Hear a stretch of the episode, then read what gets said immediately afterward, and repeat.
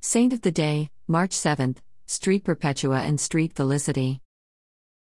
Saint of the Day, March 7, St. Perpetua and St. Felicity. Sts. Perpetua and Felicity were Christian martyrs who lived during the early persecution of the Church in Africa by Emperor Severus. With details concerning the lives of many early martyrs unclear and often based on legend, we are fortunate to have the actual record of the courage of Perpetua and Felicity from the hand of Perpetua herself, her teacher Saturus, and others who knew them. This account, known as the Passion of Saint Perpetua, Saint Felicitas, and their companions, was so popular in the early centuries that it was read during liturgies. In the year 203, Vibia Perpetua, a well-educated noblewoman, made the decision to follow the path of her mother and become a Christian, although she knew it could mean her death during the persecutions ordered by the Emperor Severus. Her surviving brother, another brother had died when he was 7, followed her leadership and became a catechumen as well, meaning he would receive instruction from a catechist in the Catholic Christian faith and be prepared for baptism. Her pagan father was frantic with worry and tried to talk her out of her decision. At 22 years old, the well-educated, high-spirited woman had every reason to want to live, including a baby son whom she was still nursing. We know she was married, but since her husband is never mentioned, many historians assume she was already a widow. Perpetua's answer was simple and clear. Pointing to a water jug, she asked her father, "See that pot lying there? Can you call it by any other name than what it is?" Her father answered, "Of course not." Perpetua responded, "Neither can I call myself by any other name than what I am, a Christian." This answer upset her father and he attacked her.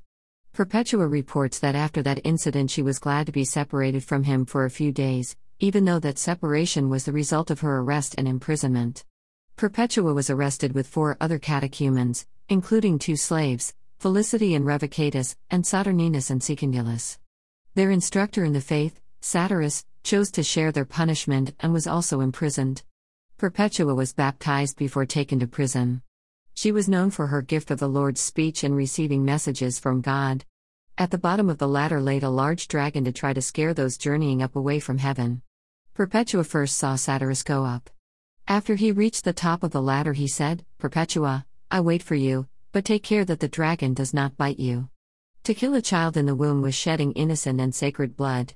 Felicity was afraid that she would not give birth before the day set for their martyrdom and her companions would go on their journey without her. Her friends also didn't want to leave so good a comrade behind. 2 days before the execution, Felicity went into a painful labor. The guards made fun of her, insulting her by saying, "If you think you suffer now, how will stand it when you face the wild beasts?" Felicity answered them calmly, "Now I'm the one who is suffering, but in the arena, another will be in me suffering for me because I will be suffering for him." She gave birth to a healthy girl who was adopted and raised by one of the Christian women of Carthage. The officers of the prison began to recognize the power of the Christians and the strength and leadership of Perpetua. In some cases, this helped the Christians. The warden let them have visitors. The 4 new Christians and their teacher went to the arena. The 5th, Secundulus, had died in prison, with joy and calm. Perpetua in usual high spirits met the eyes of everyone along the way. We are told she walked with shining steps as the true wife of Christ, the darling of God. When those at the arena tried to force Perpetua and the rest to dress in robes dedicated to their gods, Perpetua challenged her executioners. "We came to die out of our own free will so we wouldn't lose our freedom to worship our God. We gave you our lives so that we wouldn't have to worship your gods." She and the others were allowed to keep their clothes. The men were attacked by bears, leopards, and wild boars. The women were stripped to face a rabid heifer.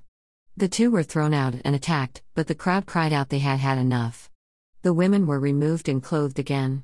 Perpetua and Felicity were thrown back into the arena to face the gladiators.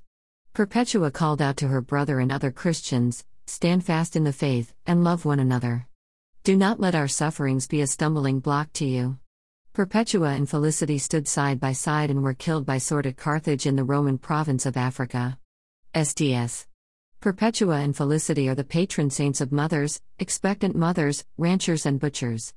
Their feast day is celebrated on March 7.